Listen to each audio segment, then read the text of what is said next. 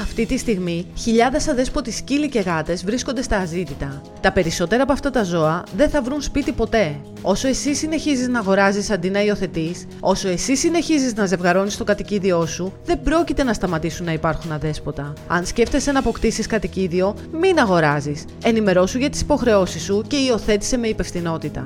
Στη σελίδα του Φιλοζωικού Συλλόγου Ραφίνας Πικερμίου Πίγασο θα βρεις δεκάδες πανέμορφα σκυλάκια και γατάκια που χρειάζονται οικογένεια. Αν μένεις μακριά, επισκέψου το τοπικό καταφύγιο ή κοινοκομείο ή σώσε ένα ζώο από το δρόμο. Φιλοζωικός Σύλλογος Ραφίνας Πικερμίου Πίγασο. Δώσε την ευκαιρία σε ένα δέσποτο να σου δείξει πόσο δυνατά μπορεί να σε αγαπήσει.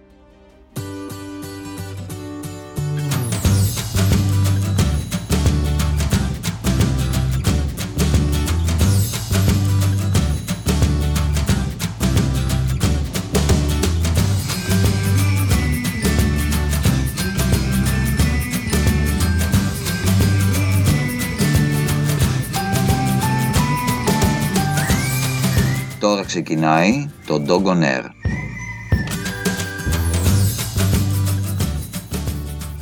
Γεια σας και καλώς ήλθατε στο podcast του Canine Healing. Μπορείτε να συμμετέχετε στέλνοντας τα μηνύματά σας στο calm κάτω παύλα dogs παπάκι yahoo.gr ή καλώντας στο 6945 33 45 10. Στο μικρόφωνο και την τεχνική επιμέλεια είναι ο Αντώνης Ρέιμοντ και μαζί θα εστιάσουμε σε τεχνικές και προσεγγίσεις ικανές να προσφέρουν υγεία και ευεξία στη ζωή του σκύλου σας, αλλά και σε αναλύσεις μέσα από το πρίσμα της τεχνολογίας της συμπεριφοράς και της ελάχιστης παρεμβατικότητας για τη διαμόρφωση αυτής. Αγαπητοί φίλοι, καλή σας ημέρα. Οι συνθήκες που βρισκόμαστε σήμερα είναι για τους περισσότερους ανθρώπους πρωτόγνωρες. Είναι συνθήκες εξωσυμβατικές και πολλοί έπεσαν από τα σύννεφα, καθώς δεν είχαν προετοιμαστεί για κάτι παρόμοιο. Όσοι είχαν προετοιμαστεί γνωρίζουν καλά πως όσο καλύτερα έχεις παίξει το σενάριο στο μυαλό σου, τόσο λιγότερη έκπληξη σου προκαλεί αυτό που ζεις, αλλά και αυτό που θα ακολουθήσει. Όπως και αν έχει το ζήτημα, ο περιορισμός εντός του χώρου σου, για περισσότερο από αυτό που έχεις εξασκηθεί να κάνεις, δοκιμάζει τα όρια σου, αλλά και τα όρια των γύρω σου. Ακριβώς το ίδιο συμβαίνει και με τους τετράποδους φίλους μας. Ξαφνικά η ρουτίνα είναι διαφορετική και αυτό συνεπάγεται αλλαγή στην κανονικότητά του. Τι συμβαίνει, τι μπορούμε να κάνουμε, τι πρέπει να αποφύγουμε; Η αγαπητή συνάδελφος Αναστασία Μαλανδρενιώτη, θετική εκπαιδεύτρια σκύλων και δασκάλα δημοτικού, θα μας περιγράψει με απλά λόγια τα ναι και τα όχι της συμβίωσής μας με τους νέους όρους. Προσέξτε καλά τι λέει και εξασκηθείτε με συνέπεια. Κάθε συνθήκη έχει δύο όψεις και εσύ επιλέγεις με ποια θα ταυτιστείς. Έχουμε μια καταπληκτική ευκαιρία να βάλουμε προτεραιότητες και να δούμε τι πραγματικά αξίζει να έχουμε κοντά μας. Τι επιλέγουμε να έχουμε κοντά μας και τι επιλέγει να μας έχει κοντά του. Από εδώ και πέρα τίποτα δεν θα είναι πλέον όπως πριν. Η κάθε ώρα αντιστοιχεί με μέρα και τα γεγονότα τρέχουν. Και τρέχουν και τρέχουν. Ας δούμε λοιπόν τι μπορούμε να κάνουμε, πώς μπορούμε να βοηθήσουμε τους τετράποδους φίλους μας και με την πρώτη ευκαιρία που θα έχουμε με την Αναστασία θα κάνουμε μια συζήτηση εφόλης της ύλης σε σχέση με την διαμονή μας εντός οικίας και τα δευτερεύοντα γεγονότα τα οποία συμβαίνουν γύρω μας σε σχέση με τους τετράποδους φίλους μας. Αναστασία, ο αέρας δικός σου, σε ακούμε. Μένουμε σπίτι με το σκύλο μας. Η περίοδος που διανύουμε είναι περίοδος αλλαγών και μετάβασης. Σίγουρα ότι ζούμε έχει φέρει μεγαλύτερες ή μικρότερες αλλαγές στην καθημερινότητα και μας έχει αποσυντονίσει. Οι περισσότεροι ζούσαμε με ένα πρόγραμμα και μια ρουτίνα και τώρα είμαστε αναγκασμένοι να μένουμε σπίτι. Φυσικά όλο αυτό γίνεται για το καλό μας. Έτσι λοιπόν αυτή τη μεγάλη αλλαγή που ζούμε εμείς, τη ζουν μέσως και οι σκύλοι μας. Κι ας μη μας το μαρτυρούν. Τα συχνότερα λάθη που κάνουμε είτε σε περίοδους διακοπών ή όπως τώρα απαραίτητης απομόνωσης είναι να υπερβάλλουμε σε όλα αυτά που δεν κάναμε πρωτήτερα. Η αλλαγή στην καθημερινότητα στη ζωή ενός ύλου θα φέρει αλλαγές και στην ψυχολογία του. Μπορεί για μας να είναι ανεπαίσθητες. Εμείς μπορούμε με εύκολο ή δυσκολότερο τρόπο να προσαρμοστούμε. Δεν ισχύει το ίδιο και για τους σκύλους μας. Σίγουρα ένας σκύλος που έχει μάθει από μικρός στι αλλαγές συνθήκων προσαρμόζεται πολύ πιο γρήγορα σε σχέση με άλλους σκύλους που δυσκολεύονται σε νέες συνθήκες. Τι αποφεύγω αυτή την περίοδο; Πρώτον, δεν βγάζω το σκύλο μου σε σκυλοπάρκα. Η εντολή μένουμε σπίτι δεν πρέπει να παρερμηνεύεται. Δεν κάνω υπερβολές, ούτε πηγαίνω σε πάρκα με πολλούς ανθρώπους με τη δικαιολογία ότι ο χώρος είναι ανοιχτός. Αυτό που καταλήγει να γίνεται είναι να είμαστε με όλους τους σκυλοκιδεμόνες σε απόσταση ενός μέτρου και να μιλάμε. Και οι σκύλοι μας να τρέχουν αμέριμνοι. Πού είναι η επικοδομητική βόλτα με το σκύλο μου όταν απλά του πετάω ένα μπαλάκι; Πού είναι η προσωπική μου προφύλαξη; Δεύτερον, δεν έρχομαι σε επαφή με σκύλους ή ανθρώπους. Ο σκύλος μας είναι και αυτός ένα μέσο μεταφοράς του ιού, όπως είναι και τα πόμολα, το ποτήρι και οποιαδήποτε άλλη επιφάνεια. Αν κάποιος φέρει τον ιό και χαϊδέψει το σκύλο μας, τότε ο σκύλος γίνεται αυτόματος φορέας του ιού προς εμάς. Α αφήσουμε λοιπόν στην άκρη την κοινωνικοποίηση με τη μορφή αγγιγμάτων και στενής επαφής αυτή την περίοδο. Τρίτον, δεν αλλάζω τη ρουτίνα του σκύλου. Ο σκύλος πρέπει να συνεχίζει να τρώει και να βγαίνει βόλτα τις ίδιες ώρες που γινόταν και πριν. Αν φυσικά έχετε τη δυνατότητα για περισσότερη εκτόνωση δική σας και δική του, κάντε το.